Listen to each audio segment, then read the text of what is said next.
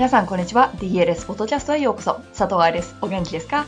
今日のポッドキャストが初っていう人いらっしゃいませ。レギュラーさんお帰りなさい。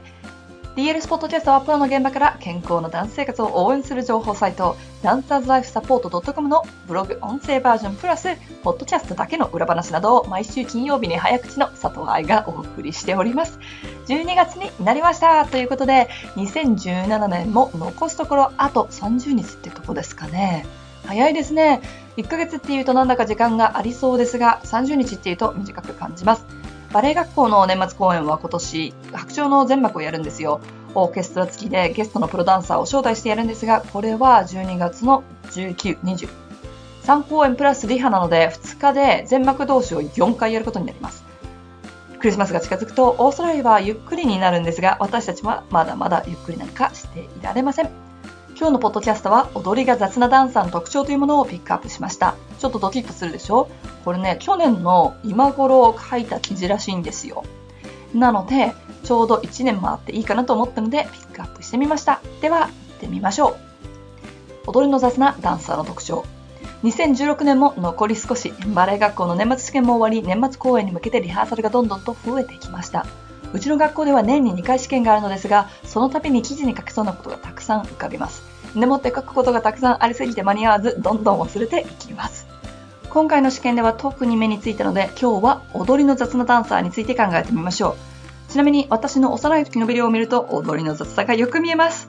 なぜかこういうことを教えておいてくれればよかったのになんて責任転嫁をしつつ将来のダンサーのために勝ち続けておきましょう。踊りの雑なダンサーは動けますし踊れます。回れるし飛べます。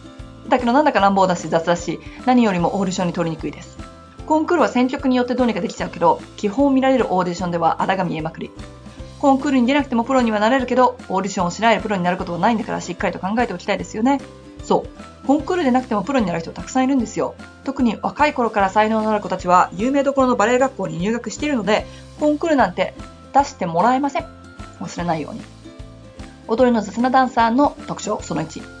バランスは取りっぱなし。先ほどお話ししたように踊れちゃうわけだからバランスを取ることはできるみたいです。ただ100%確実に毎回ってわけではなくロシアンルーレット的ですがバランスが取れたとしてもしっかりとしたポジションに戻ってこなかったり変な形でバランスを取ります。妙なポジションに止まっちゃうのでテクニックのなさが余計に目につくんですよね。これはラインが崩れるという問題だけではなく役柄に合わないガサツな踊りにもなってしまう。バランスを取るべきところでないところでバランスを取っちゃうというのもよく見られる光景です。これはね、軍部で踊るとき最低ですよ。一人が崩れるとみんなの見た目が悪くなるんですもの。バレエはチームワーク、自分勝手は嫌われます。特徴その2、膝関節、つま先のコントロールがない。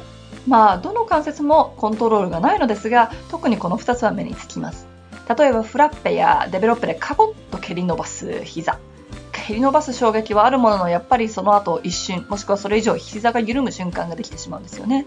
ラインは崩れてるし見てる方は脱臼してないか怖いし自分で自分の膝カックンしてるみたいでバカみたいだし高く飛べるけどベラベラなつま先なんていうのもありますね。特にポワントでのアレグロこれが広くなってくるんですよ。足の甲が高くなくてもしっかりと伸ばされたつま先は綺麗に見えます。特に速いジャンプの場合甲を見せつけるよりも強くまっすぐ伸ばされた足のラインが見たいのだから。特徴その3、大きく踊ろうとして逆に沈んでいく背骨。表情を大きくつけたり、感情移入したり、そういうのが悪いわけではないですが、体をしっかりと引き上げておいた上で、その部分が欲しいわけで、本人は大きなサークルポーデブラをやってるつもりでも、見ている方は後ろに逃げた骨盤と、がっつり開いた肋骨を見ながら思うのです。うん、踊り心はあるんだけどね。